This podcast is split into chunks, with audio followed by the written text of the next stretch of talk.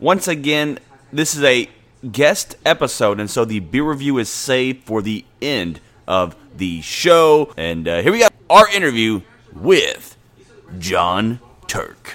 You're listening to Opinions and Beer. Stone Cold Steve Austin knows that the Opinions and Beer podcast exists in this world. And opinions, opinions and beer. Two guys and another guy. Will never happen again.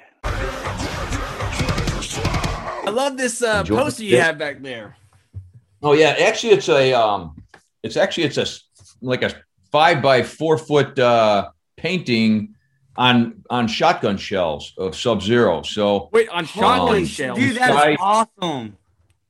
And that, yeah, yeah. So it's a, there's a pretty cool story to that too. The guy that did it is uh, he's a real cool dude. He's a big fan of Mortal Kombat 2. And uh, yeah, I was. Um, are we on right now? Doing Oh yeah, this, yeah, we we, just yeah, We, we started as soon as we go, so just like Oh, okay, cool. yeah, we don't So- have much of a intro, you know. what we Yeah, do, yeah. we, we, we cut So, that um, into it. Yeah, yeah.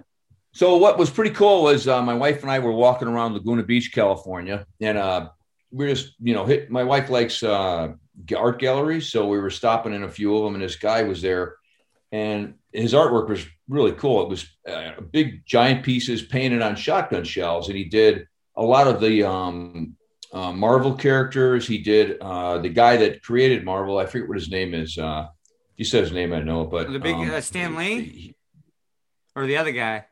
yeah.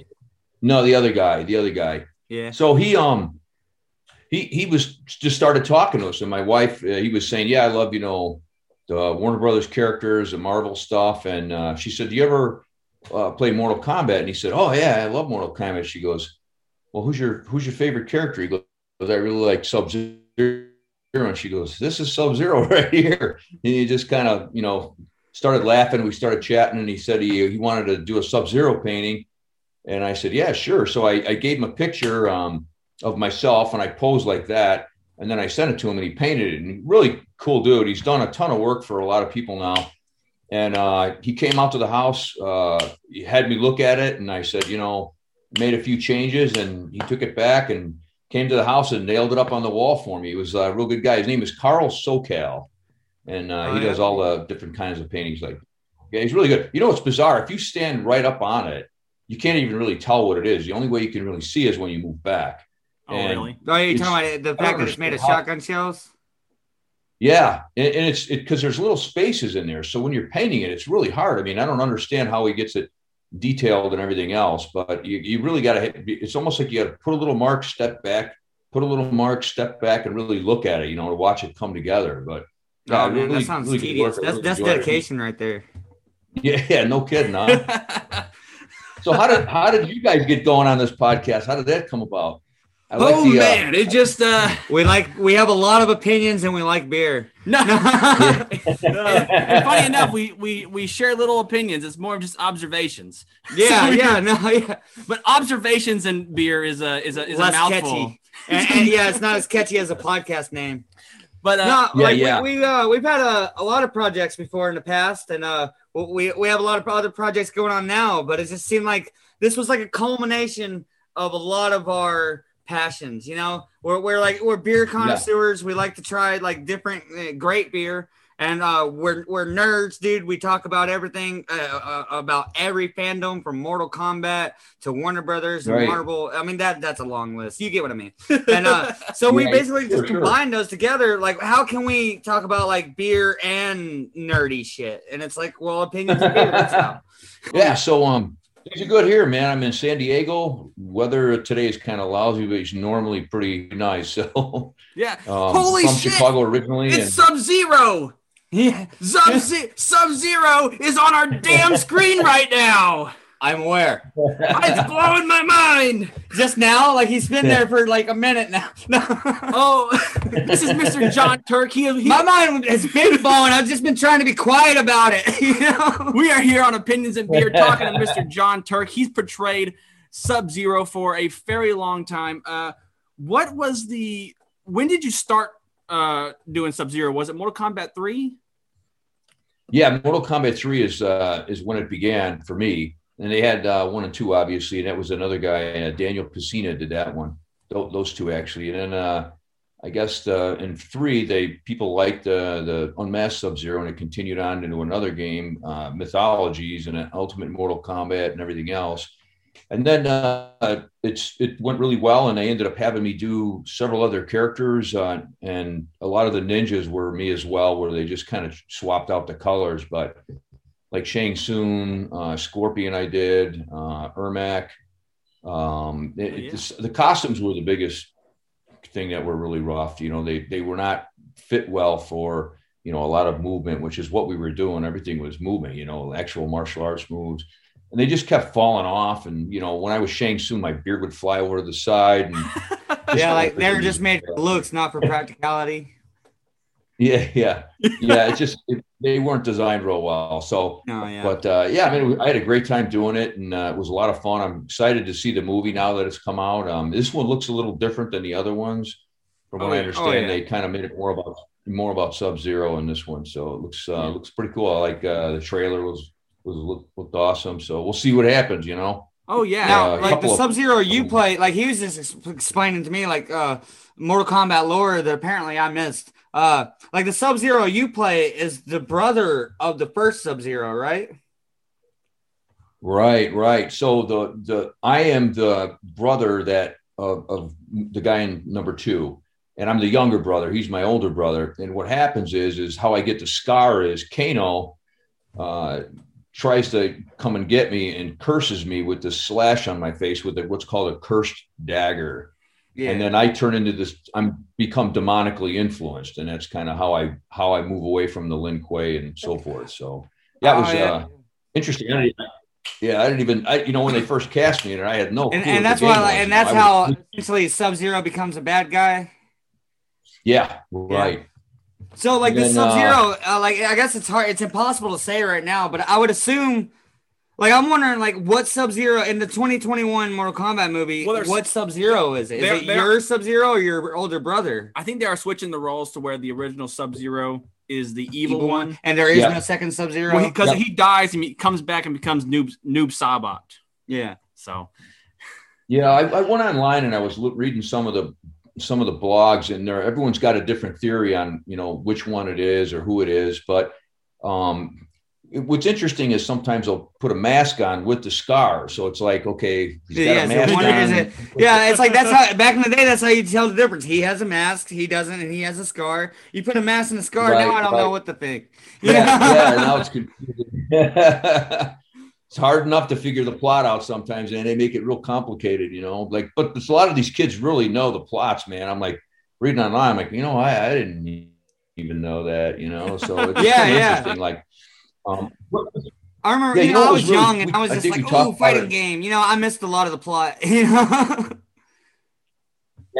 Yeah, yeah. A lot of the a lot of the plots are pretty pretty wild how they come up with them. But what was what I really liked about you know what uh, John Tobias and Ed Boon did was they also put little hidden messages in the game, and I feel that's what the movie was lacking all the hidden messages, and that's what I feel Mortal a big part of Mortal Kombat. So I feel if they would have added us as cameo roles in all the movies, it'd have been really neat for the fans to look at and go, "Hey, there's there's John Turk," or "Hey, there's Rich Divizio," or you know, there's um. Oh, uh, man, I- I've thought Nick about that, actually. You know?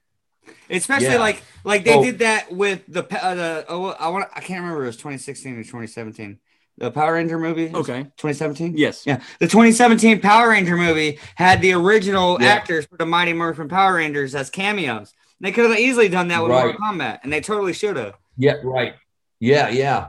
I uh, well, a couple of the, I think one of the guys, two of the guys, I think Rich Divizio and I forget who the other guy was, were uh, Teenage Mutant Ninja Turtles too. They they they were in that movie. So Oh heck Oh, yeah. yeah, yeah. That's Yeah. pretty cool. yeah, yeah, uh, yeah. So So then when I did, I did a commercial, you know, right after I think Ultimate came out. It was a pretty crazy commercial, but uh, they they flew me and Rich Divizio out there, and uh, I had to do this big choreographed routine for this commercial, and it was two days of you know just eight hours a day of all these acrobatic martial arts moves. And uh, when I walked onto the set, it's on my YouTube uh, channel, John Turk. It's uh, I get there and I'm like beat up from two days of just all this crazy stuff.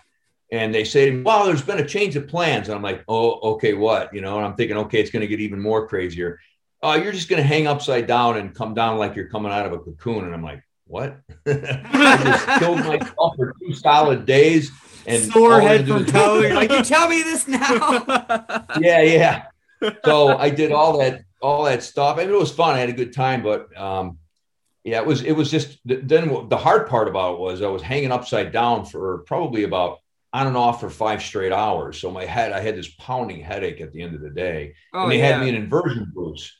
So it, you know, after a while, you know, when I'd get down, I'd be in these inversion boots, just always doing constant sit-ups to pull myself down. Well, at one time I couldn't even get up. I'm like, hey, can somebody help me here? Because Oh, it was God. like, okay, cut, and then I could get down, and cr- I must have did about hundred crunches by the end of the day, upside down, and yeah, it was just it was.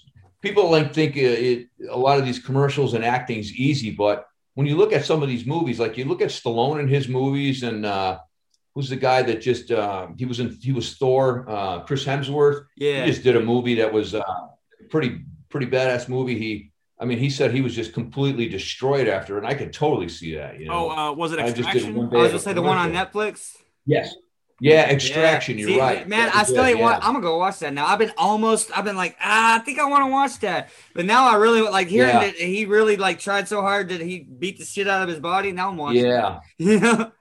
Yeah, he did a great he did a great job, and especially how physical that role was. I, he had to be just after that thing was done filming, just take a month off of doing anything. You know, it was looked like Oh, a yeah. lot of stuff. I mean, every every time you turned around, there was some major fight scene going on with you know three or four guys, and it's yeah, it was a lot of work, I imagine. So Yeah, I never Yeah. could imagine someone like you know all that like a, a commercial being so strenuous that like yeah like two hour like two days of uh just straight Yeah. martial art or like hanging upside down or doing martial arts choreography. It's like all you did was a commercial and your your body's just beat from head to hell from head to toe. You know? yeah, yeah. right guard. Yeah, you know when I when I came in, Rich Divizio had done it with me. He played um he played Quan Chi in uh, Mythologies, and he was also Kano. Yeah. And they had him like sticking this weird stuff in his mouth and bubbling it out. And I'm like, "Rich, you know what that is? He goes, I don't know. He just told me to put it in my mouth, and it's you know I'm just looking at it. and I'm like, that stuff looks. You'll see it in the video. It just looks disgusting. Something bubbling out of his mouth. Oh, And yeah. then he had to put this gel all over his hands to make it look like fire because he's a sorcerer. Fire is coming out of his hands. I mean, they had a lot of of special effects on that thing. And then they stuck these big, uh, like the Incredible Hulk uh, lenses in my eyes. And I had to wear those all day long. And that was, it was brutal too, because after a while, your eyes are drying out. They're putting in these smoke machines. And, oh uh, yeah, it was, it was an interesting situation. yeah. Different from Mortal Kombat. Yeah.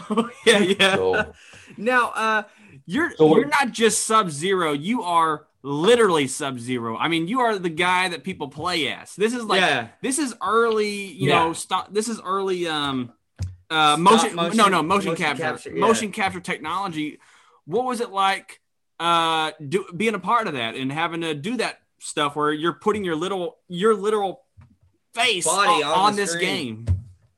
Yeah.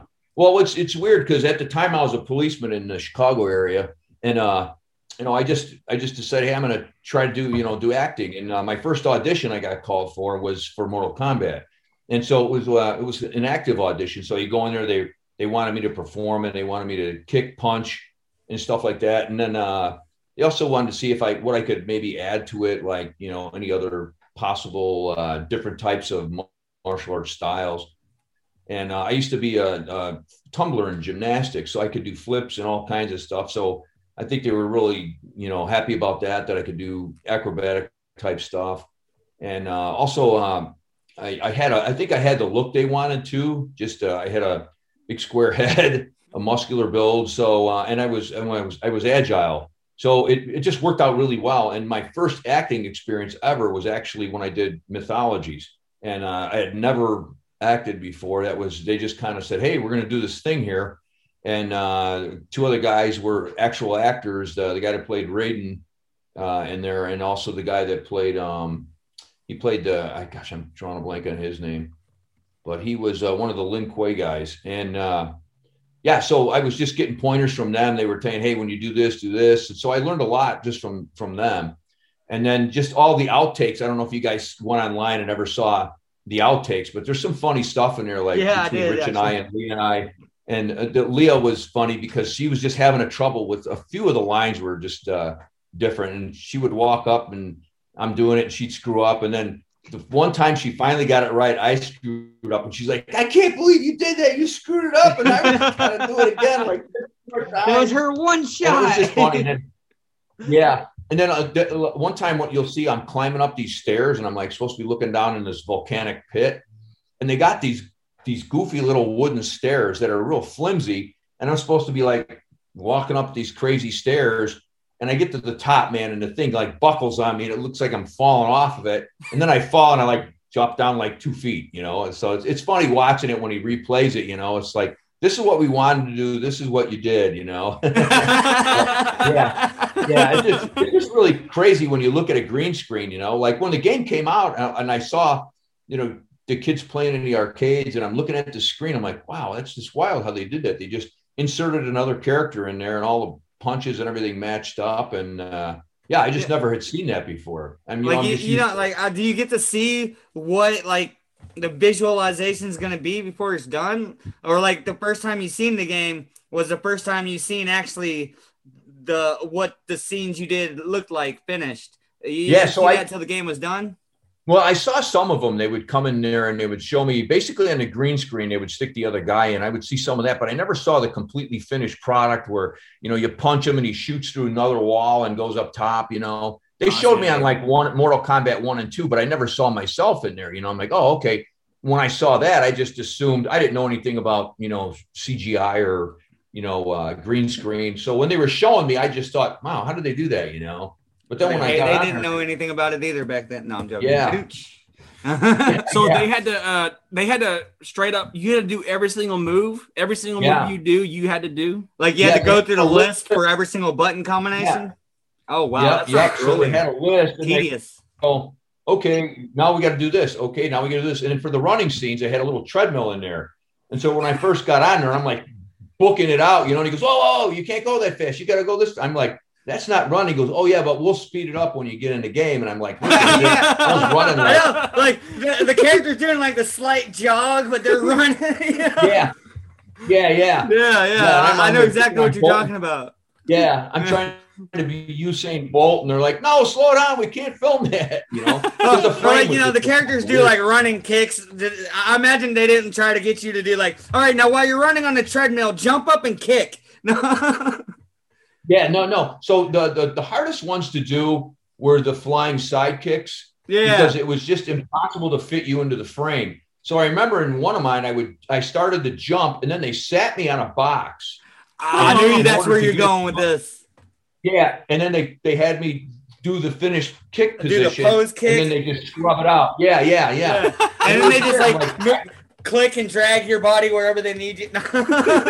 yeah, yeah. So what was really bizarre was I, I know how to do that kick, but when they you do it in their frame, it just doesn't work because it's too fast. You fly from one area to the other. Oh yeah, and they didn't catch a thing. Spot. Yeah, yeah. So that was uh, some of the stuff that surprised me too. They could just wash the whole thing. They could take the whole box I'm sitting on and just wipe it out, so it looks like I'm flying through the air. So yeah, it was pretty pretty wild. My first taste of uh, all that stuff, and then uh, mythologies was was uh was was a lot of fun to do just working with everybody and long days though you know and you're wearing this costume all day long and but you get to know everybody and then we went on tours and did you know electronic shows and that was a lot of fun meeting i, I really enjoy meeting the fans like I, I like doing the like the um the trade shows and all that stuff it's yeah. really fun oh, yeah. to meet people especially like I had, a, I had a kid send me an email the other day and uh uh, on Instagram, just explaining how I affected his his childhood growing up, and it really it's it's heartwarming to me to hear these stories like these kids escaped a lot of bad things to play Mortal Kombat like in their home. And oh yeah, it, instead it, of being out on feel, the streets, they, they, wanted to get home and play Mortal yeah, Kombat. Yeah, instead yeah. of you know being in an abusive home or being out on the street, they said, "Man, your game saved my life." Um, you know, playing your character because it got me off the streets or it got me out of an abusive home. And then uh, stories of like a kid. Uh, I just heard one today that he was bullied in a in a in a bowling alley when he was a kid, and he challenged the kid to a Mortal Kombat game. And you know, embarrassed the kid and, and, you know, show this kid up. So it was really cool to hear the stories of how Mortal Kombat like affected everyone's life differently. And I, I like hearing them all. It's fun, you know? Oh yeah. and it's yeah. it's cool. And I'll, I'll be honest, like I, yeah, I did this video, and I think I showed it to you guys. That video I just did recently. Yes. Um, yeah, and, and you know the the thing we say is you know we're we're nothing without the fans, and it's it's fun to hear the stories. And I, I got to say, the Mortal Kombat fans um, are the nicest, uh, the coolest, and down to earth people I've ever met. You know, I've never had anybody like when I was a fitness model. I did did some stuff too, and people would come up and they're just rude. You know, but I've done so many shows and I've done so many signings. Yeah, everybody is just so cool. And then they bring their kids up and their kids are like into it, you know, and you know, the dad's passing it down to the kid. I just I'm shocked at how how much this game has lived on. You know, it's actually a cult following now. you know? Oh, Oh, yeah. yeah, It's yeah. still going. You know, I, I had to, like it doesn't surprise me now, but I, I remember having that thought, like, wow, Mortal Kombat's still a thing. You know, like and, yeah, they just keep adding to Yeah. it and so. And you were you played Sub Zero all the way till Armageddon, didn't you? uh, it's you know his what, portrayal. probably It's his my- portrayal because Or- at well, they- at- what- whenever you're credited to that Sub Zero, like it's because it's your Sub Zero that continues on all the way till Armageddon. Because at some point Yeah. they do switch. Well, what to, happens is, I'm sorry. Yeah, go ahead. No, that's Yeah, right. so Go yeah, they do ahead. switch At some point- actual CG Well, they- no, they- well, blah blah blah. Well, no, in I think it was Mortal Kombat. Um, oh, what was that? It was like one of the first PS2 ones where they switched Deadly to. Alliance. No, no, no. It was before Deadly Alliance. Deadly Alliance was the first PS2. No. Oh, I don't Well, know. then no, I'm I telling can't you, say was- that like I know, but I, I, Gosh, I thought I knew. darn it, Keenan. There was one before it, and they switched to they switched to like 3D models where it was like it was like polygon. It was Yeah. and he Yeah, was yeah. technically still it was still based off him because you could see his face, but it wasn't Mhm. him. It was just they they digitally made a cartoon version of him. Yeah, And so Yeah, right. yeah, so it's technically but him. it's still just it's his sub. It's his portrayal of Sub Zero. Like Yeah. you said, yeah. Yeah, That's you know, it's it's weird. I don't know if you guys have seen any of the the action figures, but they're like getting less and less looking like me, you know. And I'm like, the It's like, oh, that sucks. Yeah, it's like this kid sent it to me. He goes, man, what the hell is this? Doesn't even look like you. I'm like, it doesn't. All it does is have a little bit of a square head, but it's got a completely different nose, mouth, eyes, Yeah. everything, you know. And it's Oh, just like sucks. yeah, I think what they're afraid of is they don't want to have to pay um, either a royalty or something. But you know, I mean, Warner Brothers, I think, has the rights to all the uh, Mortal Kombat stuff now because they bought it, and I think there's a place called NetherRealm Studios that Yeah. is a subsidiary or, or part of Warner Brothers now, and Yeah. they're Yeah. working alongside them. So. Yeah, I was gonna try and do this thing where I would make up these T-shirts, and uh, I would go to signings and bring the T-shirts with me. And uh, I had called, uh, I think it was Ed Boon or John Tobias, and asked them, and they said, "Well, we don't have any saying that anymore. Warner Brothers bought all the rights." So I tried to get a hold of people at Warner Brothers. Just it's so hard to get a hold of anybody. You know, you bounce from one phone to another, and then they tell you, "I'll call you back," and they never do. Yeah. Yeah, Oh, and I- they make it like that. It's like by design that it's like that, you know. Yeah, right, right.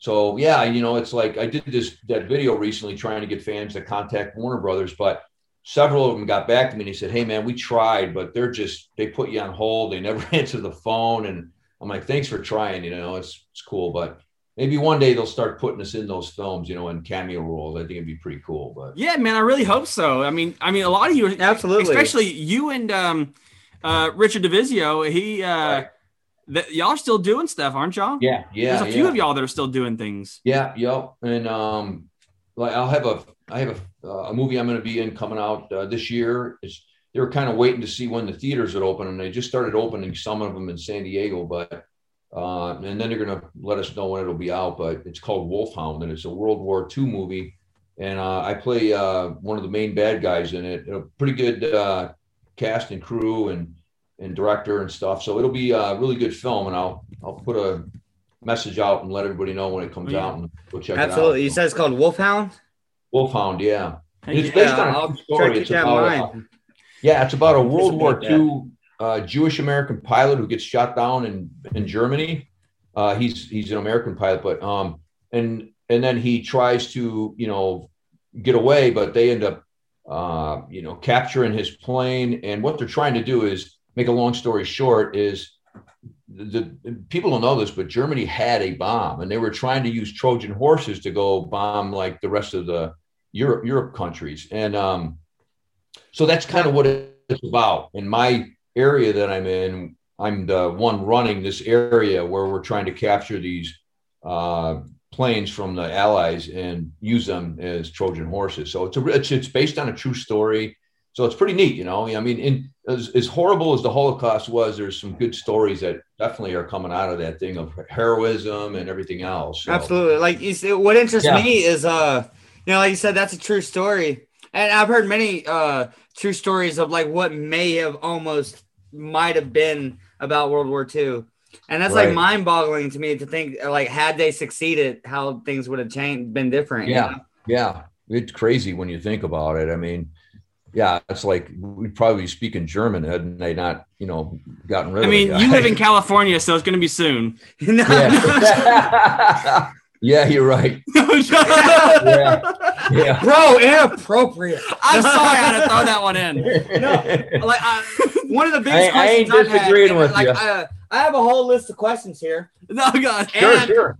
I did Fire not away. like uh, it was one of my he he just informed me of something and I was like, "Oh, bro, that changes my questions entirely." Cuz uh he just told me that you're you were in prison break? Yeah, yeah, yeah. I, Like I tried to oh, kill. it's uh, been Lincoln. years, but oh man, like I used to love that series and watched like every episode. At least I, I watched the whole series twice. Who the hell were you? No. So I was, uh, actually, you know what's bizarre about that is when I auditioned for the role, the character's name was Turk, and that's my nickname because my last name's Turk, and everybody calls me Turk. So when I went in for the audition, um, I did it, and then I got called back, and I was before the director and producers, and there's like eight people in a room, you know, just staring at you. And the director says, "Wait a minute." He goes, "Your name's John Turk, and the role is Turk." And he goes, "That's that's too much of coincidence, you know." And then uh, I read for him, and they ended up liking it, so I got on the show, and that was my character was Turk on there. So if you if you on my on my YouTube channel, I have it on there. The scenes the scenes that I was in two days of uh, filming, and uh, I tried to kill Lincoln, and he ends up tossing me off of a balcony and landed on my head, basically. So, but it was a really really good time. It was well, like, fun. was it like early in the series, or was it after they got out of prison? Yeah, was- Obviously, there's yeah, no was, balcony in um, prison. Yeah, it was episode one. I think it, it was, yeah, it was season one, episodes five and six. Was, was Well, I when guess I there was are in balconies in prison. Yeah. uh, like, yeah, they, they're in prison the whole first season, right? Yeah. Yeah, Yeah. right, right. It was the episode's called "Riots, Drills, and the Devil." I think. I think, yeah, Yeah. the, the, the, the parts I, I remember the least are the parts where they're actually trying to break out of the prison in the show called Prison Break. Then they have like Yeah. seven other seasons after they get out of prison, and it goes Yeah. into conspiracies and government, and they, they haven't yeah, talked yeah. about prison since season one. you know, they're on season eight. You know, it was Yeah. a crazy series, but man, Yeah. I'm gonna go You know, back and watch it. Yeah, they they actually shot it in Joliet Prison in Chicago, which is a legitimate jail, and it was it's really old. It's it's actually a pretty cool looking jail. It's like from 18 1800s, and it's made of stone. It looks like a castle.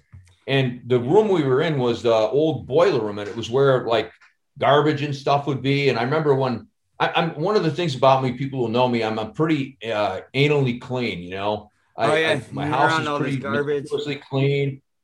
Yeah, so I get in there and they're like, "Yeah, you know, you're gonna land in here and you're gonna you play dead for a little while while he talks to you." And I'm looking at the floor and I could just tell it's just nasty, grimy, and dirty, and it's disgusting. And I look at the guy, I go, "Do you mind if I wipe the floor down?" He goes, "Uh, yeah, because we'll be able to see it." I go, "No, no, I'll just lay on the spot." So I get out this big thing of Clorox. I'm Cloroxing the floor, and I look and I'm like, "Oh crap, man! I just cleaned the whole floor. It's this big white spot." And And he like, we needed goes, that dirt, you know. Yeah. So I, I just laid on the what the spot, you know. And the funny thing, I was I was watching it with uh, two of my friends when it first came on, and then he stops the video. and He goes, "Dude, do not tell me you laid on that floor." And I started laughing. I go, "No, I cleaned it with bleach," and they they actually got mad at me for cleaning it, you know. So that was pretty funny. yeah, oh, so, that's great. yeah, it's it's weird, you know, when you see the They're like, we're paying you to lay in filth. Yeah, yeah, yeah. I mean, it's, it, oh, it was just great. You know, and a lot of people just do it anyways, you know, but I didn't want to pick up something for life off that floor, if you know what I mean. Oh yeah, yeah, yeah. They're like, no, man, the filth is in the script. No. Yeah, yeah, right, right.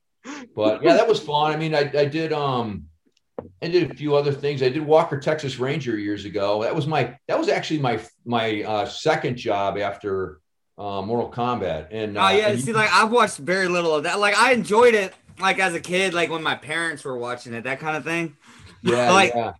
Oh, do you like? That's ageist. yeah, I know that, that is uh, that's me being Yeah. ageist.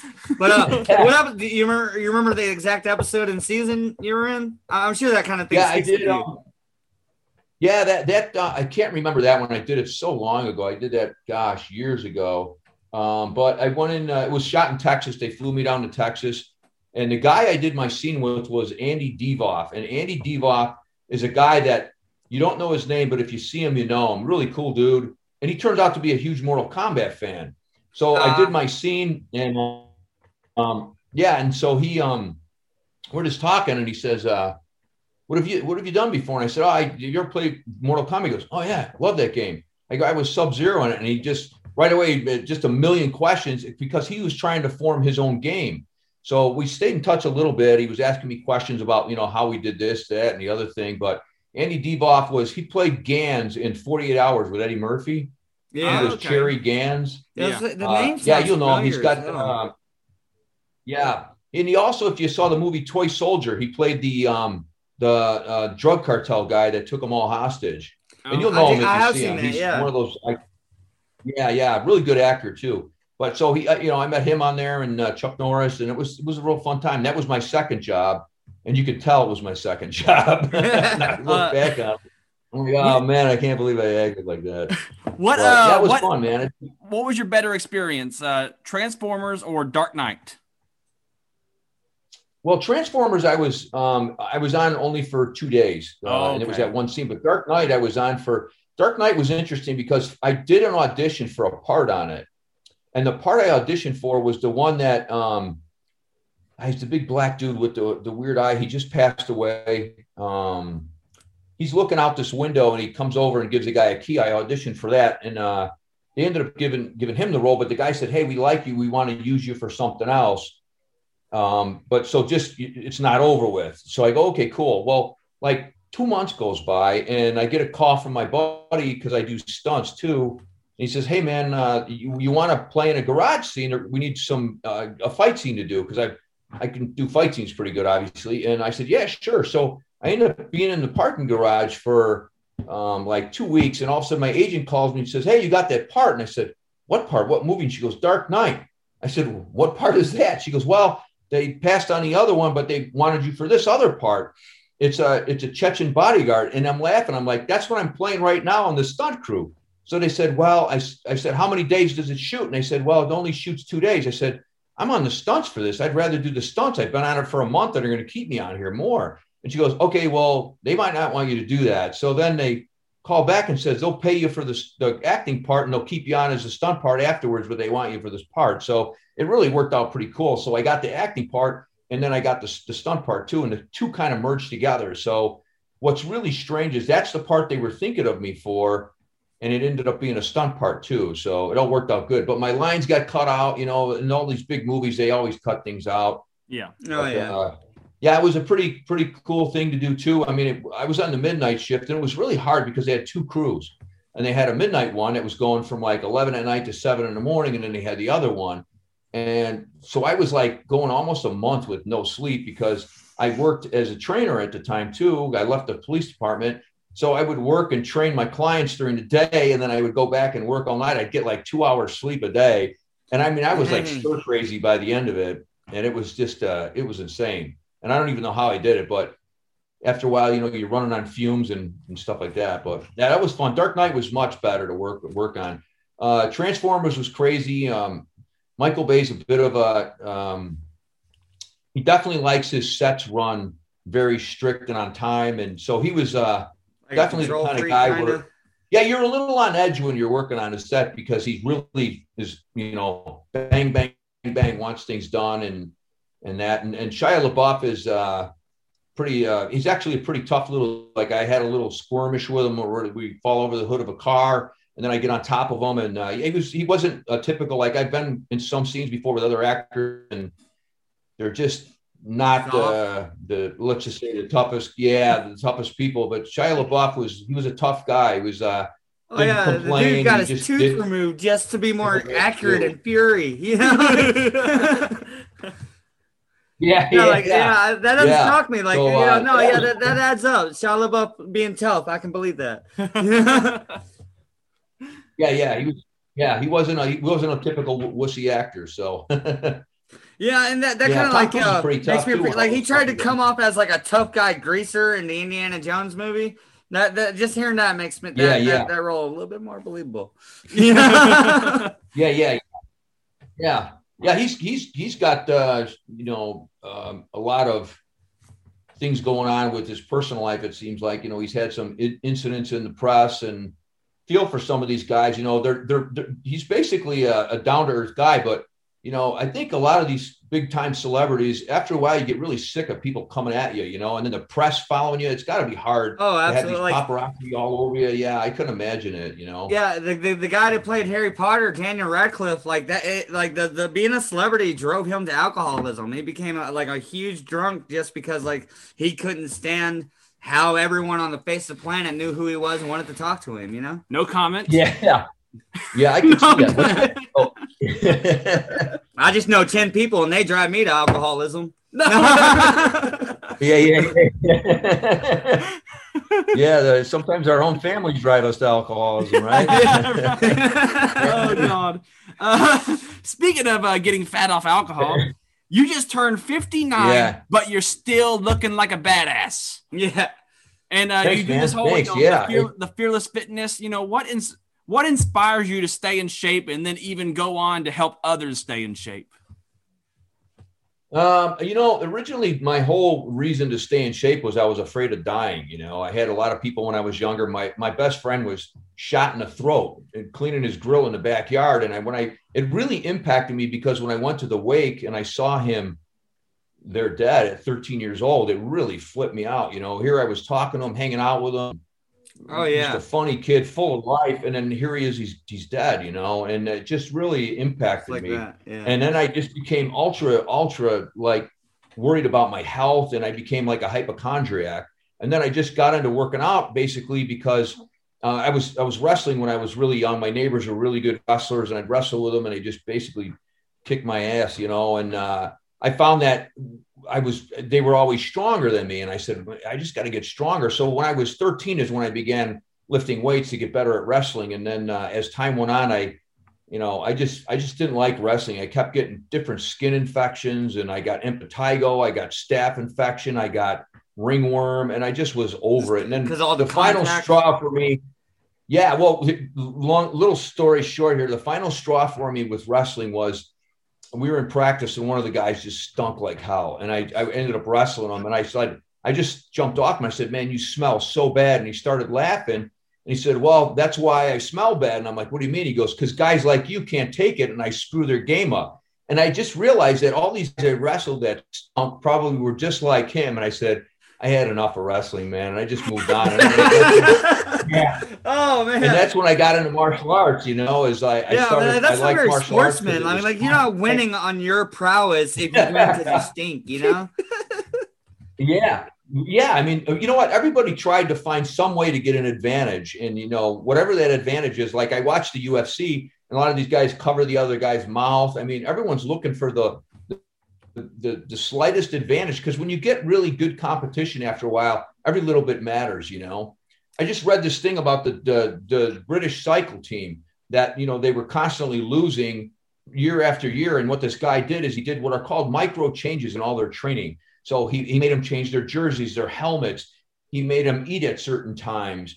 And all these what are called micro changes came together. And the Brits became one of the best cycling teams in the world because of this guy. And it wasn't like they got one thing. They just, it was a culmination of all these micro changes that made them better. So a lot of people laugh, you know, when they think, oh, what are you doing that for? It's not going to make a difference. It's, it's a, called a, a tota- totality of the circumstance or situation where they all make an effect. So all these little things these guys do, they all have an impact in the long run. You never know. They might meet a guy like me who didn't like. I actually, I actually didn't want to wrestle a guy. I just gave up because he smelled so bad. I couldn't take it. You know, his armpit was rolling across my face, and I'm just like, this is disgusting. You know. Then I got impetigo, and I'm so. like, like I anyone would do the same thing. Yeah. Yeah, yeah. I mean, but you know, a lot of guys didn't, but they kept going. You know, Oh, and, yeah. uh, they, they got more heart, Jesus. heart than me, I guess. You know, and I know exactly what you mean. Like, man, it's so weird talking about my job when you're Sub Zero and I work at Little Caesars. Oh my God. but no, I, I worked at a little uh, Little Caesars. It was not doing well. Had a bunch of crappy employees. It was a dirty store. I'm not gonna get into that. Yeah, but like, yeah. I know exactly what you mean because my boss, the dude who hired me, he came into Little Caesars and he was given this store to turn it around, and that is exactly how he's turned it around. And he's literally talked about that and the, and the logic behind really? it of micro changes. yeah, Michael I know changes, exactly yeah, what you're talking about. Yeah. Yeah, there's a there's a book on that, and it's um it's it's on. Uh, I just watched listened to it on YouTube. It's it's all about that, and uh, it talks just like that's what you do. Like even like when you look in the bodybuilding world, a lot of these guys are so close. Just little changes make a difference, including you know where you put your dye at. You know, and you know the, the African American bodybuilders people don't realize, but they put dye on too. Like um, you would never think that they would have to, but your skin has to be a certain tone. So like some guys will come up there, they just don't have the skin tone down, and it really makes a difference. So Yeah. it's it's amazing how these little changes here and there and everything. Now now I want you to think of this, guys. I was at the amateur level, you know, in in high school, and now think of the pros. What these guys got to do, you know. Yeah. I mean, some of them are just born with God given talent. And, and they throw it out, which is sad. A lot of them don't even do anything, and then they end up, you know, they're done after a while. But you know, here I am. I'm almost 60 years old. I'm still working out for free. You know, I still take care of myself. But uh, as I've gotten older, you know, um, I'm not I'm not afraid of dying so much anymore at all. I'm actually not afraid of it all. Just I, I kind of not not to sound cliche, but I found God, and uh, it's it's put my mind at ease, so I don't have to worry about a lot of that that I used to worry about when I was younger. So, but yeah, Now all you got to do is move to Texas stuff. and you'll be good. Yeah. yeah, yeah. I support Yeah, that. yeah, no kidding. huh? Yeah. I love Texas. I actually lived in Houston. I lived in Houston Oh, for a year. Oh, that's cool. That, Yeah. that makes me happy.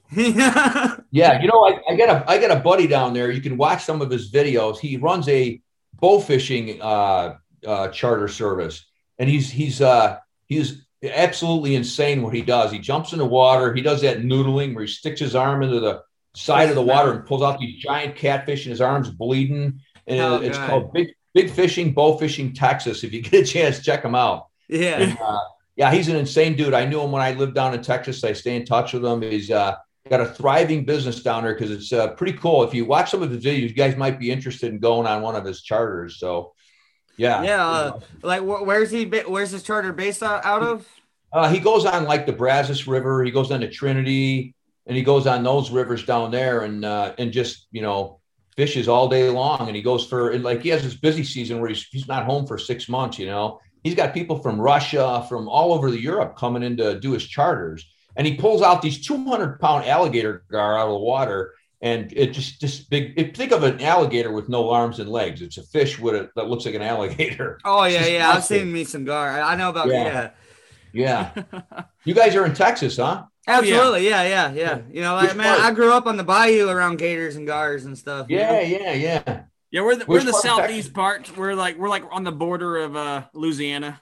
Over Oh yeah, yeah, the, sure, sure. like, so I'm looking at. stuff. Yeah, I was supposed to go to Lake Conroe uh, over the the bad weather you guys had. That big storm. Yeah, oh, they the ice. canceled everything on me.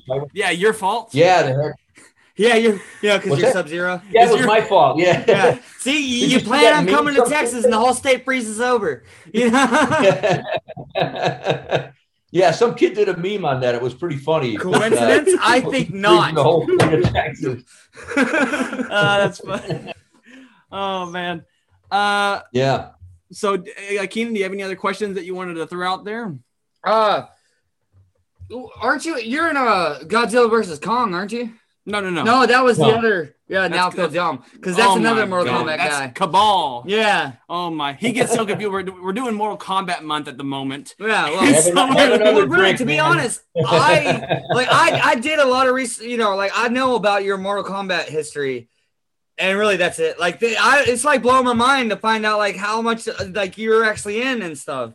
I I keep a lot of stuff secret so that And it's like- minds are blown. Yeah, see, like and also he's the one that does the research on personality, But like, and uh, you know, like again, I did a bit of research, and I knew you did some acting, and uh, like the, the big stuff. But like, like Tex, Texas Ranger, you know, like I ain't thought about that show in ages, and it really like amuses Yeah. me and blows my mind to know that you're in Texas Ranger. Like I am gonna Yeah, I research heard- and watch that episode. yeah, yeah. And then uh, Vince Vaughn, I had a I had a scene in the breakup with Vince Vaughn. Good little scene, and uh, with him. Oh, what? then, really? uh, I know. I remember the breakup.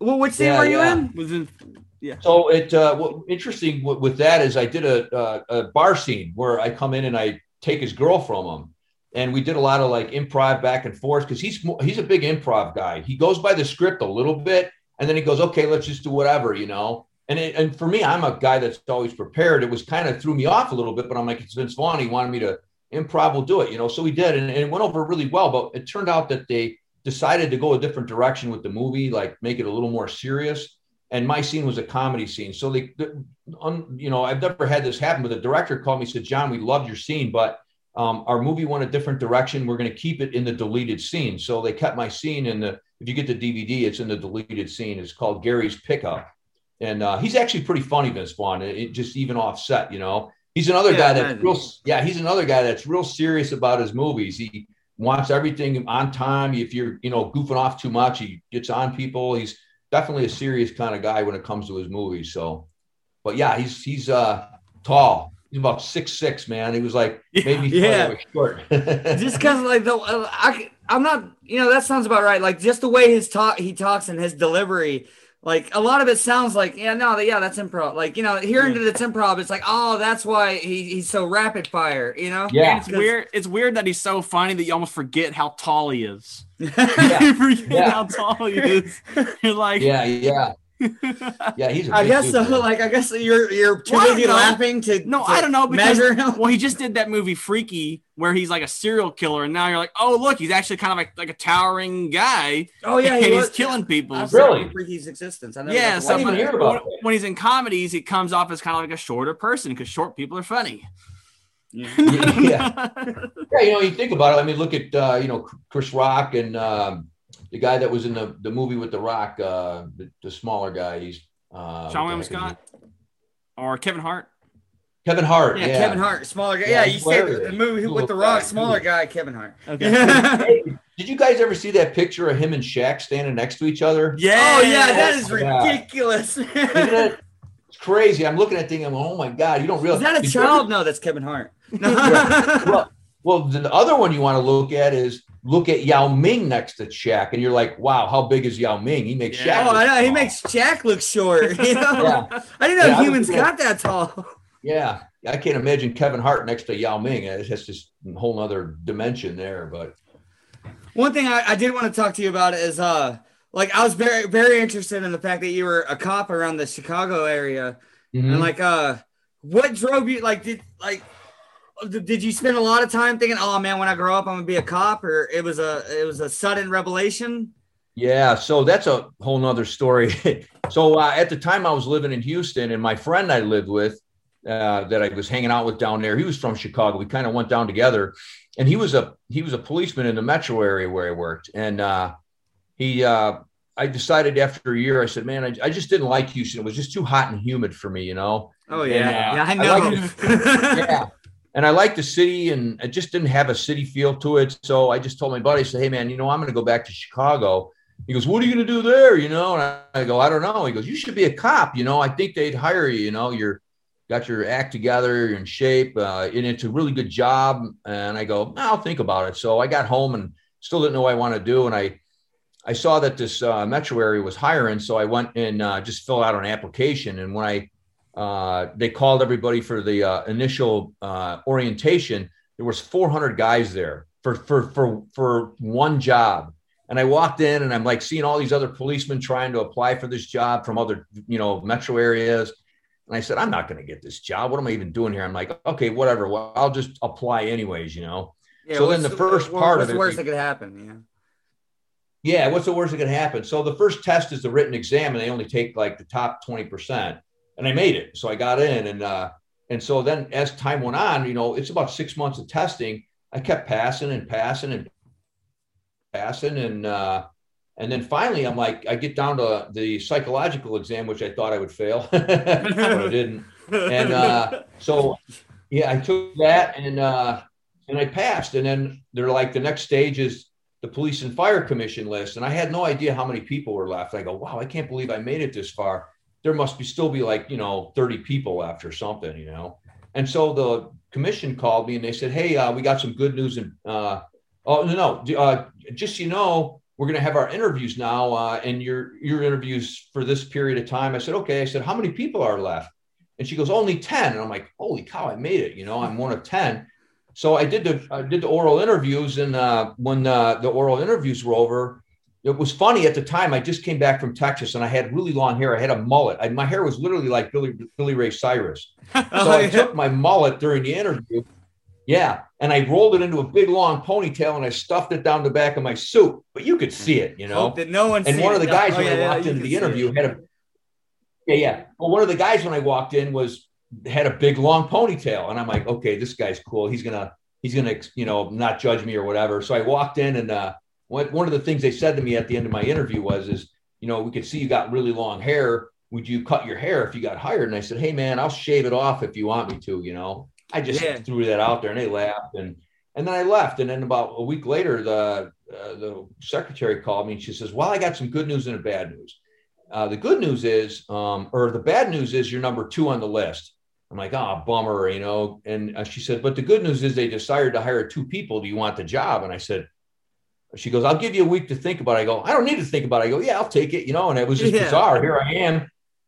I'm a cop now, you know. And uh, so uh, yeah, I got I got hired, and uh, the guy I, I got hired with left after a year. He went to the LAPD, and a crazy story about it was is the first. So I was a training officer, and my friend Ron had already worked for the police department in another another area. He was a former policeman, got hired when I did. So he already had police experience. So when he went to LA, and I finally went to the street after the police academy, he ended up his first day on the street. He shoots and kills a guy. Could you Oh imagine that? wow! Yeah, he gets out on a traffic stop and a guy pulls a gun on him, and he Ron was a good And shot. that's in L.A. Yeah, yeah. But what was wild was when I was in a Just come. police academy. You guys remember Mr. T, right? Oh yeah. Remember Mr. T? So Mr. T's brother was my defensive tactics instructor. Yeah. Really, really super cool guy. His last name is actually Small Tiro. So yeah, for three months he was my DT guy, along with another guy named Jim Marsh, who were just insane, insane guys. Like Jim Marsh was known to he worked on the zombie squad, and they would throw him into like drug houses, and he would just drag people out. The first day of the academy he gets in, and he holds up a stun gun, and he starts talking, and he's zapping himself with the stun gun, and he's not moving, and he's just Oh, wow. talking, and he goes, "I just did this to show you guys that these things are garbage; they don't work." And then if somebody goes, ah, you weren't stinging yourself. And he goes, come here. He lifts up his shirt and his skin has these giant red, like, you know, holes in it. Yeah, I'm and it's thinking, like they're, they're mosquito bites to him. They're nothing. Yeah. Yeah. So we had to get stung with the stun gun, which still hurt. I don't know how the guy stood there and talked, and all he did was flex his stomach. So, I mean, there were some bad dudes in that police academy. So, yeah, It- it's um, from years yeah. of giving that one presentation of just stunning himself over and over. He built it up, you know. yeah. He, yep. Yeah. He probably numbed his whole side, I'm sure. yeah. But yeah, I mean, I, yeah, and you know, it, there were guys when I was a policeman that I got sprayed with pepper spray. We had to get sprayed with, and they would film us. So Yeah. in case we ever went to court for you know cruel and unusual punishment, we'd say, "Hey, man, we did it to ourselves." But there were guys that I literally took my whole can and emptied it in their mouth, and it was coming out of their mouth through their mouth and out their nose. That's how much I sprayed them because they just wouldn't stop fighting, and it didn't even stop certain people. And pepper spray was far worse than a stun gun. And Oh, yeah. it, if you encounter someone on meth, it's insane what they can put up with. It's it's it, will it'll, it'll I blow have your actually. mind. Like, uh, I know what you mean. Yeah, like they're they're just uh, I don't know. It's just like their their body's unstoppable and their mind's gone. You know. Yeah, yeah. I don't even think Sub Zero could handle that much pepper spray. no, yeah. Yeah. If he Yeah, it's but- free, freeze the spray before it got to him, but if it gets to him, yeah. That's kind of yeah, crazy. yeah, You know, that's brutal. what uh this is probably a little you know weird to talk about but not too weird i mean opinions and beer what's your opinions on some of the Right. some of the media how the media portrays police work and they don't really because you're te- what you're telling us is like that's kind of deep Like, because it's you kind of being like a cop and all. You're it's talking about kinda- like defund well, the police. And all no, kind of yeah, because well, just a lot of things about you know police work seems a lot harder than it is portrayed by the media, where they don't portray like, Yeah. oh, why don't you just stun them? Why don't you just pepper spray them? Well, it doesn't work on you know like police officers Yeah. have to encounter craziness almost every day. Yeah, like like Sometimes- about, like like there's people out there that don't even uh they can't even contemplate like oh why didn't you just try to pepper spray that meth head you know I was like because like he's you know like I did it didn't work like you said I emptied the can you know Yeah, yeah. I mean, these people when they're on drugs and they're they're you know what people don't realize about the Rodney King incident, which was you know it was horrible what happened to the guy, but people don't realize there was three other guys arrested and handcuffed in the squad car that didn't get beat up and were just in there and didn't fight back. But Rodney King was was high, and he Yeah. um you know there's a whole nother video that no one saw, and the media selectively played what they wanted to play. And yeah, they were wrong, but you got to realize being a cop and he just beat up, you know, three or four of your your fellow police officers, you get caught up in a moment. And I'm not I'm not condoning what they did, especially when he's on the ground laying there. But all I'm I'm telling you is is he was a big dude, Rodney King. He was 6'5, 280, and he was taking police out left and right. And when you're on the on the job and this happens, you you're still a human and you get amped up when you're getting pounded on and you Oh, it's yeah. hard to turn off. And when you're and, and he's taking your friends or- out left and right these are your your your Yeah. partners and your your, your colleagues Yeah. So yeah, you're in a life or death situation. You're a person just like anyone else. You're training.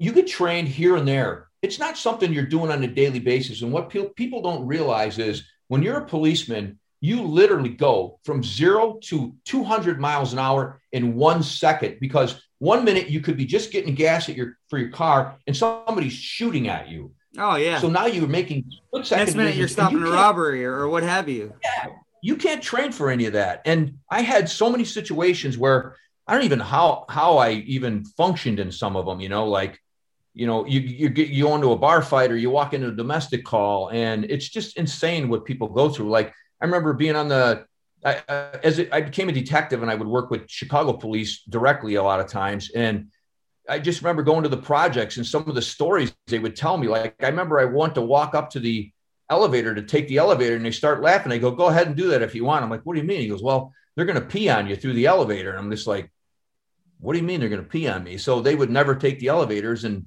they would pot shot at the police. I mean, it's just really, really bad situation. So people need to stop and, and give the police a break. Listen, there's bad pol- people in every profession, but what these guys deal with day in and day out, especially in a city like Chicago, you, you, you for you to sit there and, and cut these poor guys down. Yeah, go after the bad ones. We'll stick to Derek Chauvin in jail. He's guilty, you know. Yeah, I mean, Whatever like, the bad is. ones are the bad ones, and it doesn't. You know, th- yeah, I know what you mean. Like, I, I don't know. Uh, it's hard to put it in the words. Like, uh, the Yeah. whole every the whole police department is being affected by the bad ones, and there are good good ones out there. Right. Even if there's a lot of bad the- ones and a little bit of good ones. Yeah. I'm not saying that's the case, but that's Yeah. a lot of people's arguments. Like when you say, "Dude, there's good cops out there," they're like, "Yeah, like five. You know, all right. But even though it's like no, No, no, no. like Let- the whole entire police department shouldn't be held accountable because there are bad cops out of it out there. You know, there's, it's like Yeah. impossible to weed it out to make sure that there's not one bad cop in America. Yeah. That's physically impossible. It's impossible. But you know, you got to realize something too. It's like, it, first of all, uh, like you just said, there are bad cops. But you know, I, I worked for almost ten years. I've met thousands of policemen from other areas and, and so forth. I never met one guy that was overtly racist or overtly cop, mean. the whole like Yeah, he took the cop. job to hurt people and that kind Yeah. of shit. Yeah, I mean, people say stuff behind closed doors. I never ever heard anybody saying like outwardly racist things. It, it just, I mean, the, what the media has done to the police in this in our country is disgusting. And if a cop's a racist, he's going to get found out, and it's going to come out, and they're going to get brought to the surface. And if if he doesn't, there's more corruption in that department, and it needs to be taken apart. You know. So it, uh, where I came from, I never saw it, and it was it's just sad to see that there's so many good cops out there that are putting their lives on the de- on the on the you know on the job every day, and they're being Yeah. like you know just spit on like Yeah, like the I'm actually, I I, work I, with I'm right getting now, a, a lot of thought. Like you know, I have a lot of respect for cops, and that's like a that's a, a new development. You know, like I grew up, uh, like I, I wasn't that much of a little shit, but you know, like I like to party. You know, like uh, Right, right. you know, when I was a teenager, there was the list of drugs I wouldn't do was a very short list. You know, so like you know, I had my run in with cops, and and Yeah. it's like I remember my logic for wanting to talk shit on the cop and make the cop out to be the one that's a piece of shit, and not me. Because it's like it's just easier that way. If the cop's more worse than the bad guy, then he's the one in the wrong. He's the one Right. wronging you. You're the uh, you've done nothing wrong. You're you're the victim here because Yep. he's he's abusing you, but that's because you're resisting arrest. And it's like, well, uh, you know, like, oh, drugs should, you know, I, just, I remember the whole logic. I'm thinking, like, that cop, even though I'm the one that got caught with drugs, he's trying to take me to jail. I'm resisting the arrest. In my mind, he's the bad guy, you know, and it's just, you know, and, and that's, those are the people painting the picture of, of police in the media. They're like, oh, well, he beat the shit out of me. Well, like, he chased you for 45 minutes, you know? of course he beat Yeah, the shit yeah. out of you when he got you. Yeah. Yeah, you know, you know, I what I think, guys, is I I blame the media because what they've done is they've taken one side of the story and they've they've made it way bigger and they've they've emphasized it and they've divided our country, especially against the police. It's the worst thing that they could have ever done because the police, there's you need the police. Oh, yeah. defund the police thing is insane Oh, to me. And you, Another thing I thought Yeah, about is it- how it- like uh like people like it, it- and it still has it's kind of like in the same ballpark of what I just said, but like people just so don't want to be held accountable to their actions, right? And it's like Yeah. you know, it's of course you, you got like those moments where a cop gives a guy a break. You know, guy gets caught a little bit of marijuana. The cop takes the marijuana. Yeah. He's like, "This is a warning. You know, just like quit, quit doing this shit. But I'm gonna let you go. You know, all right." But then like you got the merciless cop.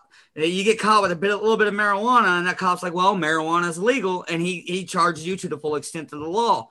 That cop is not a bad guy, all right? Because there Mhm. are merciless, you know, like that cop was less, mer- uh, had a little less mercy than the other cop. Doesn't mean he did anything wrong. Doesn't mean he's a bad guy. Doesn't mean he made a bad Yeah. decision. Doesn't mean his morals need to be questioned. He is doing his job to the Yeah. T, and he has the right to do so. You know what I yeah, mean? yeah, yeah, absolutely. Yep, it's it's And it's like you know, civilians job. don't think about that. Like I literally did not think about. My brother was caught with an ounce of marijuana. All right, and the cop took the ounce of marijuana, and he gave him a warning. He said, "All right, I'm taking this ounce of marijuana, but that is all I'm doing. Yeah. Uh, you, you consider this a warning. You go home, quit, quit fucking up, and have a nice day. You know." Yeah. And he let my Yeah. cop, my, my brother go. Like yeah, yeah. three days later, I get caught with a little half of a joint. All right. And thinking what just happened to my brother. Yeah, right? yeah, this yeah. just happened to my brother. He was caught with an ounce. Yeah. That is so many joints. Oh You know? All right. So I, I I immediately and of course, like, you know, I've always tried to give cops a benefit of the doubt, even when I'm the bad guy. So like I pull out the joint and, and, you know, and like he's like, you know, and he straight up said, like, if you're if you're honest, it'll make a huge difference. And I didn't Yeah. hesitate. Pulled out that joint. Here you go, sir. He pulled out the handcuffs. He brought my ass to jail. And you know, I was Yeah. bitter about it, and I, I, I've given it a Yeah. lot of thought. And it's like, in no way, form, or fashion, is that cop a bad guy? It- what he did wasn't Yeah. bad. Uh, you, you know, you don't, you know what I'm saying. You were a cop. Know? you know, you know, here, here's here's what I will say. People always ask me, "What do I do when I encounter the police?" And I'll just say right off the bat, the best thing you can do is to just be nice, because especially in this day and age, the police every time they go to a call in, in Chicago, they got to send eight or nine guys on a call for a, not even a violent call because the whole neighborhood comes out and starts attacking them and yelling at them and screaming. Oh yeah, So it's- they're it's pulling out their phones and they want to record the whole thing. Right. And So everyone if wants to nice- exercise their rights to the fullest extent, and they're like, uh, and they're just like. It could be the minorest transaction, and the cops is trying to do his job. He, the cops had a great day all day. The cops in a great mood, you know. But they Yeah. want to exercise their rights, so they're like, "No, you can't see my ID," and "No, I know what I can get away with." And it's Yeah. like the cops, you know, just, or just give the cop your Yeah. ID, tell him Yeah. everything. You know, like people Yeah, who have nothing to hide are hiding things out of like principle. Like I have done nothing wrong, but I'm still not telling you anything because that's my right. And you wonder Well, why the cops mad. They're, hoping that they're well, what they're hoping for is to get on the news. That's what it is. oh yeah, figure No absolutely. matter what, the media is going to stick up for them and make them look like the victim. and it it's it's just Oh, really and like uh, you know, like I said, the victim mentality. They're hoping like they can make the cop to look out like such a bad guy that maybe their charges get dropped, and you know, in no way Yeah. from fashion was I doing anything wrong. That cop was just Yeah. overstepping his bounds. Yeah, see, you're, you're right. You know, like you had, you know, like I don't know, he only found weed on you. That's not wrong. Yeah. So yeah, you know, I'm always going to defend the police just because I was one. I worked with them, and I still have a lot of friends that are cops, and I, I know a lot of good people, and the, the amount of bad people compared to good people is far outweighs it. You know, I've I've I've met far worse lawyers in my police career than I did. Oh yeah, apparently they're they're uh, notorious for being. You know, Yeah. it's like you kind of they're they're like uh uh. What is it? A, a prosecution lawyer? Like one of them has to be moralist. It's the prosecution lawyer. I guess so. Yeah, I don't know. One of no, it's the defense attorney. The Okay. defen- they're the ones defending people that are like, you know, like there's no proof he raped those nine women. You know? uh, yeah, yeah, yeah, yeah, I know what you mean. You know, yeah. and, and like I said, this is a new development for me. I grew up like listening to punk rock, and I was like, you know, it's like it, it endorses uh, uh, messages like anarchy and fuck the police and fuck the government. And then like you know, I was just eating that shit up as a kid, and I was like, yeah, Yeah. you know, fuck establishment. It's okay, you know. Like, the, the more raw and anarchy, the better. And like, you know, the Yeah. cops are the enemy and, you know, uh, fuck the system. And it's just, it took a lot of really thinking about how I feel about it. Not what some lyrics told me to feel about it, but how I actually feel about it. And it's like, man, like, they're cops are people. Yeah. they're trying to get through their shift. Yeah, they're trying, a lot of them the like media- are very honorable. They're trying to protect us and shit. Yeah, and, and the media has definitely been the the the you know the I'll just say the uh the the gasoline on the flame, you know what I mean? And Yeah. they're just lighting it and they're pouring more and more on it. And what's happening is they're not just making people go against the police, they're ruining other people's lives because people are getting so rebellious now and so uh, forward in, in the way they Oh, go yeah. about things. Like it- now it's a trend to hate the cops. Yeah, yeah, right. Like right. Nickelback. Oh my god. Right. Yeah, yeah, yeah. yeah. Uh, so yeah, and the media really does. And and what's weird about the media or the current state of media is that Mhm. they don't even let new media form. They don't let opposing views form. We've seen this. Our, our, our show's seen this recently. We had this big. We had a really big jump. We usually do already in, in in December and November and stuff. We have a really big jump during the winter months for some reason, uh, holidays and stuff. But uh, we were we had gotten on uh, uh what was that uh Parler. We were we got on Parler over there. We're prom- promoting the show on Parler, and Yeah. throughout those November December. Because it, it's, it's a newer platform, conservative type, you know, but it's newer, and they're not censoring anything. They don't uh they don't hide posts like a lot of the Right, right. current current platforms will hide your post if you're not popular enough, you know. But Yeah, yeah, so yeah. they're not hiding posts. Uh, and so we're posting on there, and we are getting you know hundreds and thousands of downloads, extra downloads for the uh, you know December was our biggest month of all time, thanks to Yeah. Parler. And then literally uh, the end of December, or was that the beginning of January, or something like that, they get shut down. Parler get Parler gets shut down, and I was just about to ask what Parler is. It, Yeah. it, it began and ended before I even found out well, about it, it. it's Yeah. kind of, it's kind of back, but the the rise has already been kind of uh, st- uh, stomped out. You know, like Yeah. so, Well, didn't I think Apple and Google like take them off their platform, and that's why they exactly. Well, yeah, it was because because the media kind of focused on that. They're like, oh, they're evil. Shut them down. Take them down. Parler is uh, promoting. Uh, or, Parler is letting too free of speech happen. Shut them down.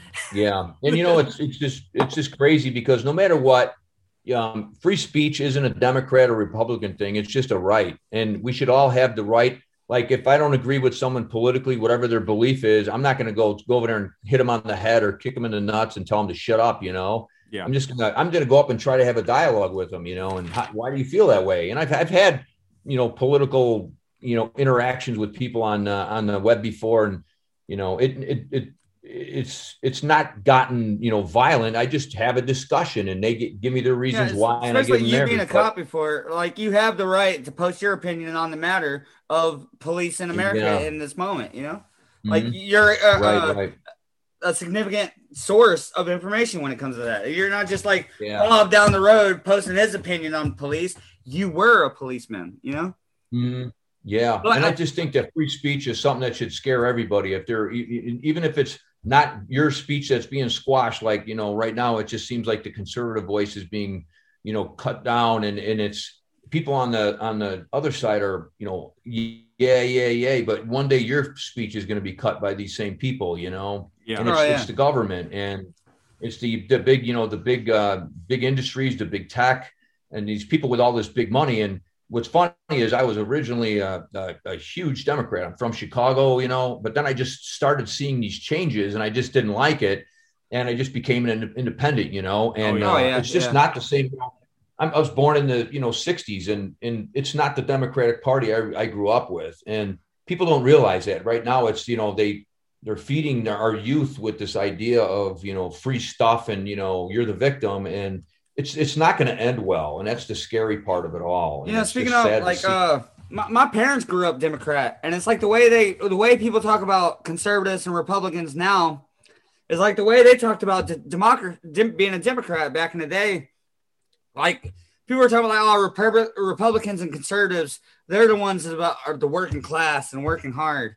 But it's like I grew up hearing my parents saying like the Democrats are the ones about working class and working hard and don't Yeah, ask for a handout and you get what you earn. And it's like I don't know. It's just it all just makes a loop, you know. It's, yeah i mean i was such a, a, a democrat i went and watched jimmy carter speak in the town i was in and you know he i was uh, you know i wanted to see that i mean all my friends were democrats and my my uh one friend carter went to their house and that's where he was speaking at so she's like we got to redo our house and I mean, I was really into it, and uh, you, you know, for a young kid in high school, and she was always telling me information about politics, and and then you know, just like I said, as time went on, I just changed, you know, and I just saw it changing, and I just I don't feel Yeah. I don't feel the it's Republican or Democrat at all anymore. I feel they're all it, in. on it isn't. It isn't. And it's Yeah. like it's so it when you try to talk to it about talk about it like that, it like it just it can't be split in the two parties like that anymore. Right. And it just right. you it, it- you fail when you try to uh when you try to think about uh politics in the sense of Democrat and Republican. Yeah. It's just like nothing comes together because it ain't Yeah. like that anymore. It ain't like that anymore. I think there's a lot of, uh, uh, you know, I think there's a lot of Republicans that aren't, really aren't Republicans, and, and vice versa on the other side. And you know, also, wasn't it the subcategories of liberal? And I, again, like I'm not the most political person. I've always been like a. What? All right. Anyways, moving on. yeah. Uh, wasn't the subcategory of like like you got you got you got Republicans, you got Democrats, but then you got liberals and you got conservatives. Wasn't that so you could kind of have like mixed views? Like you're you're like a a liberal Republican or a conservative Democrat or or or just straight up hardcore conservative Republican or hardcore liberal Democrat. Weren't you allowed to like make your own combo? You know? yeah. Yeah, yeah, right. Well, that, that that's for me. I'm not a registered Democrat or Republican. You know, I, I I vote, but you know, it's it's like whatever whoever I feel is going to be right for our country, and uh, I don't I don't like- I don't it's like- identify with either party. So I can't like I call myself independent because like it's like uh because those don't say you can't go up to a, a Republican but like I'm a liberal Republican. I- Republicans will be like yeah those don't exist. You can't Yeah. go to a Democrat and be like I'm a conservative Well- Democrat. They're like yeah those don't exist. I was Yeah, yeah. I was Yeah. I was leaning uh, libertarian for a while, but um, I don't know if you know who Nicholas uh, Sarwark is, but he was one. He I think he was just voted out uh, or he left. He stepped down, but he was the uh, the head chairman of the Libertarian Party. We had him on the show, and uh, and I just disagreed with I disagreed with the head chair of the Libertarian Party so much, so badly. I said, uh, Wow, wow, that's- I said Yeah. uh, maybe I should just go to like maybe I'm not libertarian. I'll libertarian. go back to independent because, because I don't know. Yeah. I agree with you. I had some questions earlier. I mean, it is like nigh impossible to talk about the police in 2021 and not get political. Yeah. Okay. But damn it, I had questions that, that had nothing to do with politics. Okay. I was Yeah, just yeah, wondering, no, I like, hear you. and again, like, uh, you kind of like talking about politics. You kind of answered the questions, but like, I just want, I was just wondering, like, uh, like, did you you got burnt out on being a cop? Like, you realized it wasn't your passion, and or you just like, No, no, I got I got hurt on the job. I got hurt wrestling with a guy and blew my knee out. I had five surgeries from it. And Oh, of if you could do. And it was the police department. They're like, you're too injured to continue with this line of career. Go what backwards is, for a living. well, what happened, yeah, I had um, I tore every ligament in my knee. I cracked my kneecap. I, I broke the top of my fibula all in one injury. And what happened was, is I kept, I had, I had three surgeries. They couldn't fix it right. And the problem is, is all the ligaments in my knee were torn. So the, it, being a policeman, you got to be hundred percent. And Oh, yeah. if I get a wrestling match and somebody, my knee blows out on me, somebody gets my gun away. What if I, another policeman gets shot or a citizen gets shot? You can't have that. So they can't bury me in the police department somewhere uh, and, and make me detective because then you're going to have all these guys saying, well, I hurt my arm or I hurt this and I want to be detective, you know?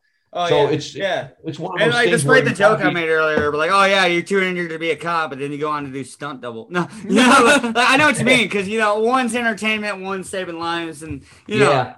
Yeah, but remember, movies are totally different. You can always say cut if you get yeah, hurt. yeah. He, I said cut in the middle of that fight, and the, the criminal he didn't stop. You know?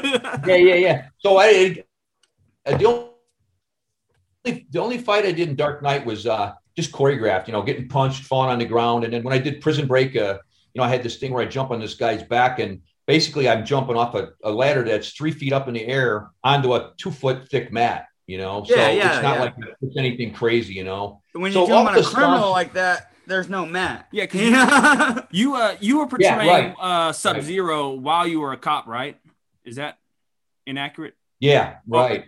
Yeah. so when I was when I was doing Sub Zero, I, I was in I was fine. I was nothing wrong with me. I had no injuries. Um, it was after that when uh, when I stopped portraying Sub Zero that I got injured on the police departments. That's when I ended up leaving. But yeah, that Well, were, were yeah, your first kind of, kind of intentions cool to like, was a cop because- if you could do acting and be a cop? Like, were you gonna do the Sub Zero thing, but then like Yeah. as soon as that's done, go back to being a Well, cop? yeah, because you know, there's a guy there. Well, it, it- you, you know who Dennis Farina is, right? I kind of wanted to be like a Dennis Farina, even though the guy was far more successful than I ever will be. But Dennis Farina was. I don't a know. Chicago You have a great policeman. resume, man. And, uh, Yeah, yeah. So Dennis Farina, um, I, I what's, what's really funny is I would hear stories about him because my boss on where I worked was friends with Farina's boss before he left the police department. yeah. So we would hear these Dennis Farina stories, and uh, I had an audition for a show that he was in, and he was uh, actually the the lead actor in it. So when I did the audition, they they liked me and they caught, had me do a callback. So Dennis Farina was there because he was the star, and they wanted to make sure that he agreed with whoever was cast. And so he Yeah. looked at my resume and he said, "Oh wow, you you were a policeman." I said, "Yeah, you know, ten years. You know, I was in the metro." And he goes, "Oh wow, that's cool." He goes, "You know, I was too." And I said, "Yeah, yeah." And I go, and I heard some pretty good stories. And the room got quiet, and he looked up at me, and I said, "Oh, they were they were all good, you know." And then he just kind of shook his head, and I'm thinking, "Oh man, that was not the right thing to say." he was probably afraid maybe I'd open my mouth on the set or something. But yeah, it was he was he was a cool guy. But uh, yeah, so you know it's, it's bizarre when you go on these auditions, you just don't know what they're looking for. You you walk in, they say thank You you. hope that you got what they're looking for. yeah, hope you get the part. But you know, to be an actor, what people don't realize is a lot of times you have to be very secure in yourself, and a lot of actors really aren't, and that's why you see a lot of them explode. You you're constantly being um, rejected. So like uh, I remember at one time when I was in LA, I probably did 40 auditions before I even got a job, and you're rejected on every one of them. You're never told what it was that was wrong or what they Oh, that's the didn't like. worst, man. It'd be it'd Yeah. be hundred percent different if they told you exactly Yeah. what it was. Yeah. You know? Yeah. So you really don't hear any of that. So you don't know what to work on, what to fix. Was it my face? Was what was it? You know? And and that's the thing. So you're going on audition after audition, and you're getting rejected, don't know what it is. And so you you finally get a job and you're like, what's funny is, is you'll get a job and you're you're thinking, this is the last job I'll ever get. That audition sucked. And then all of a sudden you walk out and you get a call, yeah, they loved you, they want you for the part, and you're like, wait a minute, what? Yeah, yeah. You're like, yeah, That was my- bizarre, man. yeah, Yeah, oh, then I'm know. set because that was my worst acting. I totally fucked up there. Still got Yeah. the job. Just wait till I get on set. You know? yeah, yeah. So you, you don't want to do that, you know. And one of the things you I realized too is you should try to stay in character even after you leave, you know, a little bit. I mean, you don't want to be a jerk if your role's a jerk, but I remember one time I was uh, I won't say who it was for, but he, I was uh, doing a stunt part on the set of uh, um, one of the uh, TV shows that was in Chicago. And one of the, the the director came by and I was doing stunt work on it, and he says, "I, I want to use this guy for this part for two days. I want to audition your stunt guy." So he lined us all up, and he wanted us all to say this line and be as badass as we could.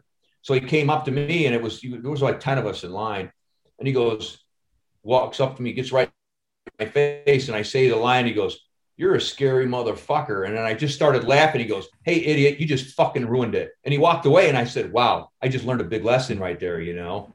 I, I want to make a comment And about how uh, like just you know, like I've been cursing a blue streak since we started because I'm me, and like I have no idea how proper a, family man you are. I was just, I'm just happy to hear him curse. Oh my god! Whatever. oh my god! Like I don't like well, I don't know like like I said oh. how proper and much of a family man you are, and I'm sure the more I curse, the more like God, this guy's a degen. oh and my god! He said fuck. Well, I was like, know, oh, I was- it's I okay. was- I was- Sub-Zero curses too.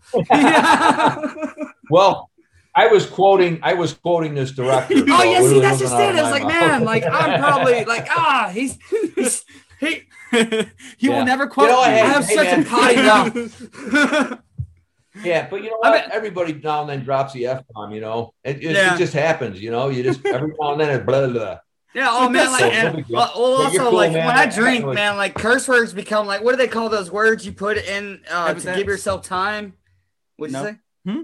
The, the like how people say and or, or um, you know, Okay, yeah. uh, Yeah, yeah, spacers yeah. or whatever. Yes. yeah, I use They curse words they for that. when I become drink. fillers and adjectives. You know. Yeah, yeah, I use curse words for that. But I can't believe. So did he use you, or you said, "Are you just messed up"? No, he just he Um, just said he, because I laughed. He says, you know, that's why he said he goes, you just you just fucked that up, and walked over to the next guy, and he ended up using another guy two people down from me. I was like the, the third one from the end, so he ended up Man, using you're the right, last dude. guy. That would like so. cripple my confidence and shit. You know, someone told me Well, that. it, it it it did it, it did in a way, but in a way, it taught me a big lesson. You know, is you know don't don't come out of character and just stay in character, especially like in a scene. Like a lot of people will just stop doing if they think they messed their lineup, and you just keep going because you never know the director might like what you're doing, and you, that's the thing. People a lot of times screw themselves up, and when you screw something up, you always just keep going. You act like nothing happened. Oh yeah, I understand. Like uh yeah. second guessing yourself, breaking character, and then like wondering uh,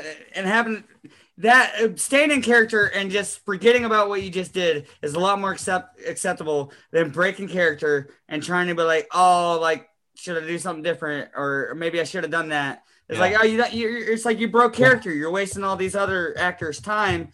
And even if you did did Yeah, something yeah. slightly messed up, it would have been a lot better to them had you not break character and kept going. Yeah, yeah, right, right, exactly. So that's the thing, you know, you always stay in character no matter what. And uh, you know, a lot, of guys, especially, you know, people don't realize it's hard to be a, a, you know, the star of a show, but it's also hard to be what what I've done a lot of what are called day players. You know, you're on there for one or two days, you got, you know, one character that you're playing because when you get on set, you can't screw up. You know, the lead actor is going to. I remember I was on set for I won't say who was, but just kept screwing up constantly, and I'm just like, Oh, man, you got a I'm- good it was it put it actually put me at more ease just because this guy's screwing up so much, but um, you you're just under a lot of stress because you walk into a cold environment. You know, you're you're on there, no one knows you, and you got this scene, and you got to go right on with the star of the the, the show or the movie, and you got to be right on and, and do it right. And you know, if you keep screwing up, it's hey, they're going to kick you out of there. You know, so people don't realize the stress that's on you when you're just a day player because you got to go in there, even if you got a few lines, you got to make it work. And you, the thing is, you don't want to draw too much attention to you either. You know, you're not on there to be the star. You're on there to carry the story, and you don't want to be this guy that's going to steal the show from the lead actor. I mean, Oh, yeah. I'm not, Like not saying I, I, I'm come to a always somewhere between like I have absolutely zero confidence or the biggest ego in the world. So Yeah. either like, oh man, I'll never get the part, and the moment I get the part, I'll be like, of course Yeah. I'm getting more spotlight than the star. You know? oh god, I'd be Yeah, a yeah. actor. yeah, yeah. But if you just got to like what they call like an, an under five day player, where your your line is to move the story along, you, you don't want to do anything like crazy where you're gonna like. I mean, you want to stand out, yeah, but you yeah, want to. but you don't want to be like the most memorable character of the episode or whatever. You know? Yeah, yeah, yeah. The blooper character. Yeah, the blooper- The blooper out, character. That's funny. oh man. Oh man. Uh, hey, it's been awesome talking to you. Um, I, I don't know if uh, if Yeah. you had anything else to add, or if you had anything else you wanted to plug or talk about that we may have missed. Uh, we chatted about a lot today.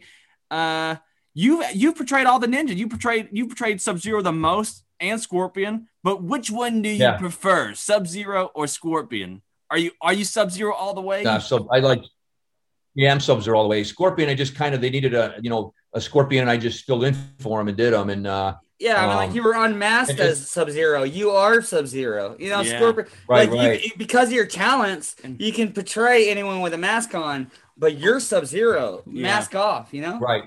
Yeah, yeah, right, right. That's what was cool. I was the only one really demasked, you know, where you could see Absolutely. my face. Oh, and I remember how big of a deal that was. Oh, Sub Zero doesn't have a mask this this game. You know. Yeah, yeah, yeah, yeah. And, a- Yeah, and another yeah. big thing to say is that um, so I I guess the director said that if this Mortal Kombat movie does really well, the second movie will be more based off of Johnny Cage is going to have Johnny Cage in more of a lead role. And Johnny Cage, he's an actor. He's going to be doing movie stuff. And I just think what a perfect time to bring in some cameos. Oh yeah. Yeah, yeah, yeah. I agree, man. Hopefully they'll do that. I, yeah. I, I think uh, I think someone needs to start up one of them uh, Petitions? One of them, yeah, campaigns. One of the petitions.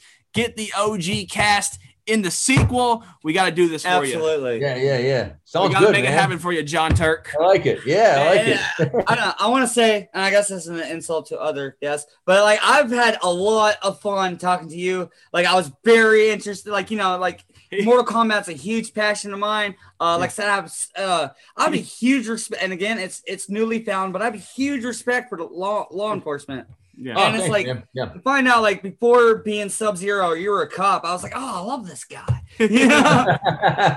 yeah, he's excited. Yeah. This is his first. yeah, I, I'm super excited. This is his first Mortal Kombat uh, alumni, Illumini, Illu- uh, family, Mortal Family, Kombat yeah. person. Because we, uh, you know, previously we, we, we have like multiple uh, co-hosts. Uh, right now, Keenan's the main co-host, and uh, uh, you know, previously Cool. we did have Joel McHale who voiced uh, Johnny Cage. Then we had Michael Jai White who was Jax in the um, in Mortal Wait. Kombat Afterlife, and he was yeah, I don't know why they cast- didn't use him Joe again. McHale, He's Joe pretty. McHale voiced Johnny Cage.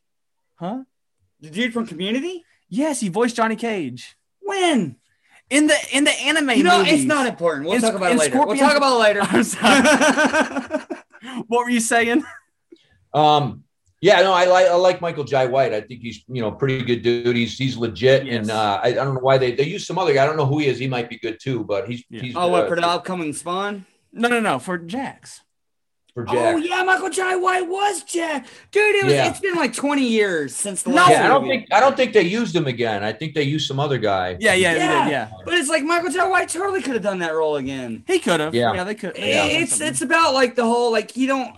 It, this is like practically a soft reboot, you know, and it's like you don't Yeah. want to use the original actors for the soft reboot, you know. Yeah, yeah, right, right. Yeah, we'll see how it goes. Hopefully, it's good, man. Hopefully, they sit, keep making more of them, and uh, and they'll put us in there. It would be great. So, Heck yeah. Uh, Yeah. We loved having you on. Thank you so much for helping Yeah, us add you to our Mortal Kombat collection. It Yeah. is the Yeah, one and nice. only Sub Zero. Uh, Yeah, thanks again, John Turk. time. We're gonna be It, it posting was an honor meeting you. We uh we post our episodes on Thursday, so we'll, we'll make sure to send you the links, and we actually have some art. Be- hopefully, hopefully they do you right.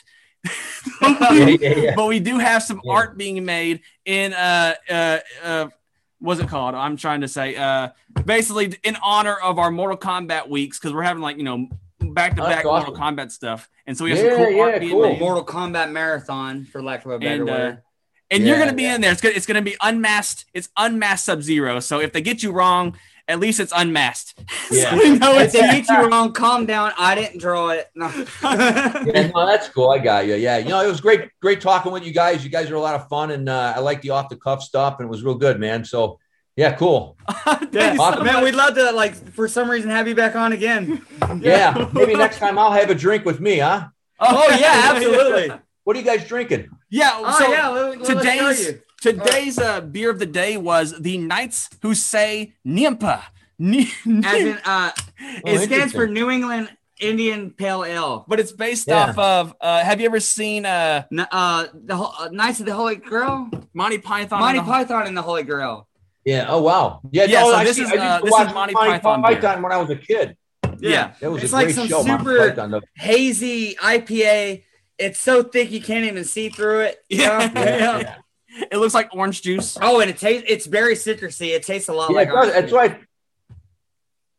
Well, you know when when you first held up your glass, I said he's drinking a vodka to- uh, a, a vodka uh, uh, orange juice because that's what it looks Yeah, I know, like. right? You know, it I can like tell by orange slurring. No.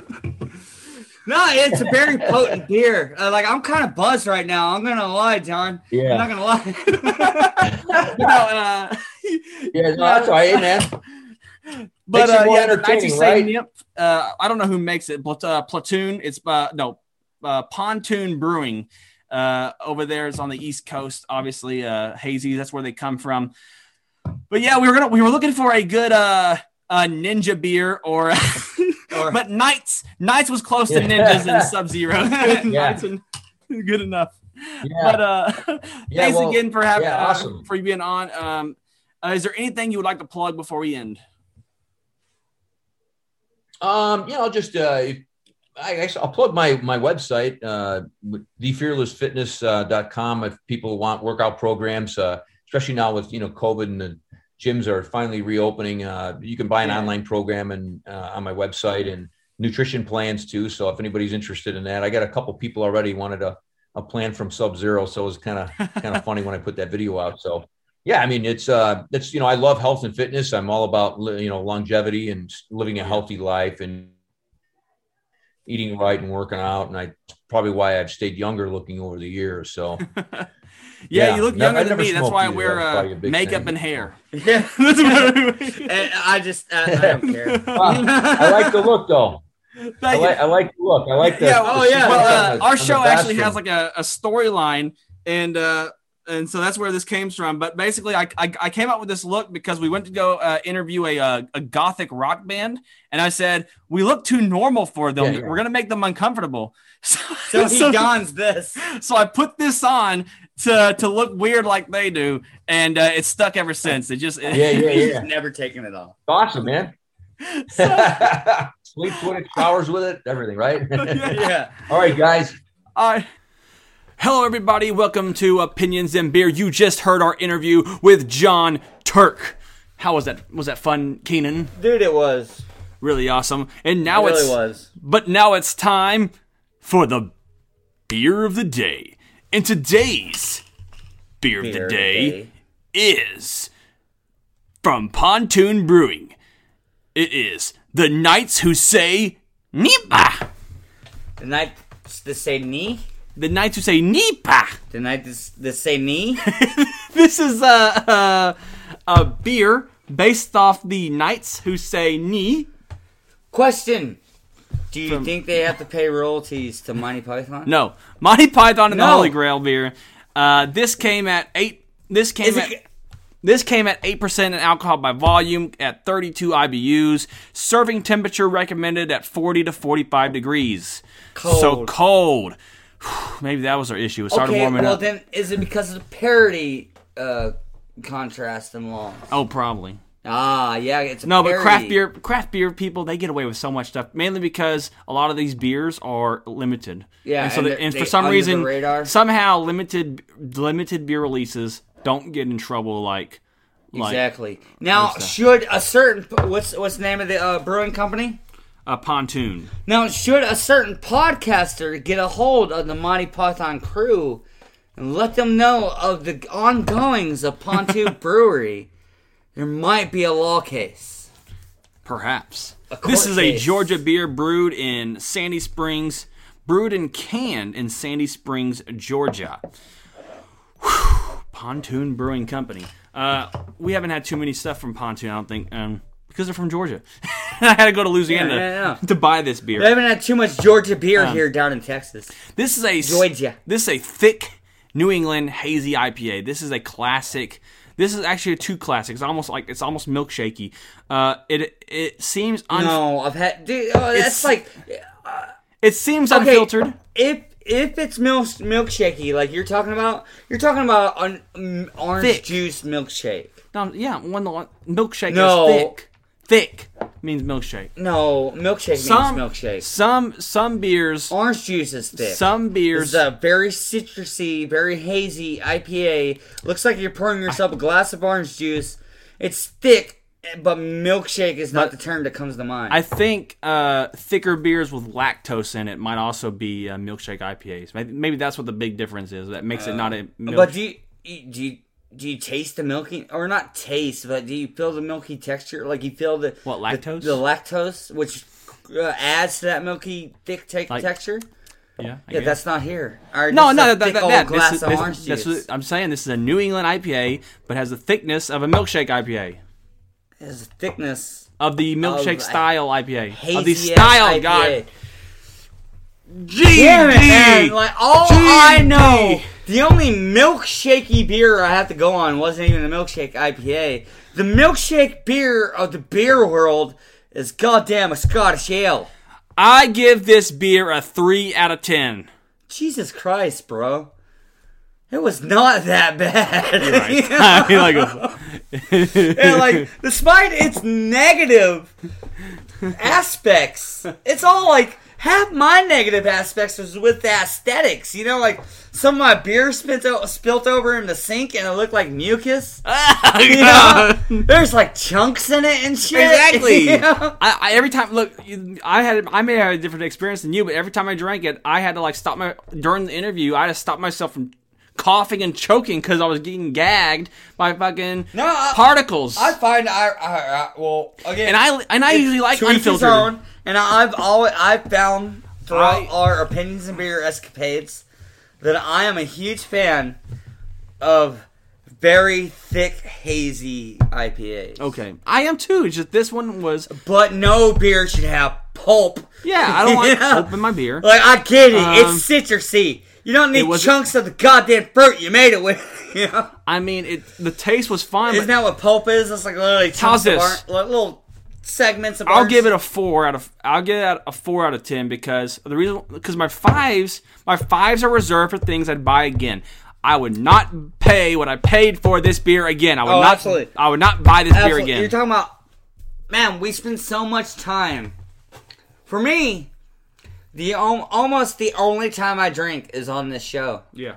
Like I, I've by a mental effort tried to slow down on my drinking, and I figured the best way because we do this show so much, and it's like the best way to do that is to. Pulpy orange juice. Yeah, I know, man. That gets you drunk. It has a low bitterness and it's still like bitter, Yeah, like biting a dang banana peel. It's not. It's it's it's the pulpiness that's making it bitter, Yeah. not the beer itself. I know. It is pretty bad. No, no, but I know what you mean. But uh, it's like I, it's like you're almost going by a logic that I can't get behind because I, I don't know about you. I, I don't know about your own uh, personal beer drinking habits, but I do not drink beer almost at all outside of this uh, podcast. So you're like, yeah, like you're saying, like I would reserve five for a beer that I'd buy again, like for my own personal consumption, not a, a opinions and beer episode. And it's like I don't even think about beer in that concept. Like if it's not for an opinions and beer episode, then I'm not fucking drinking it. Yeah. So yeah, uh, what would you rate this beer? Five. A five. Yeah. He rates this beer a five. This was a not so good beer, but for a great episode, a great interview with John Turk, literal Sub Zero. We talked to Sub Zero. He is being added to our Mortal Kombat roster that we are slowly but surely building. A six out of A ten. six.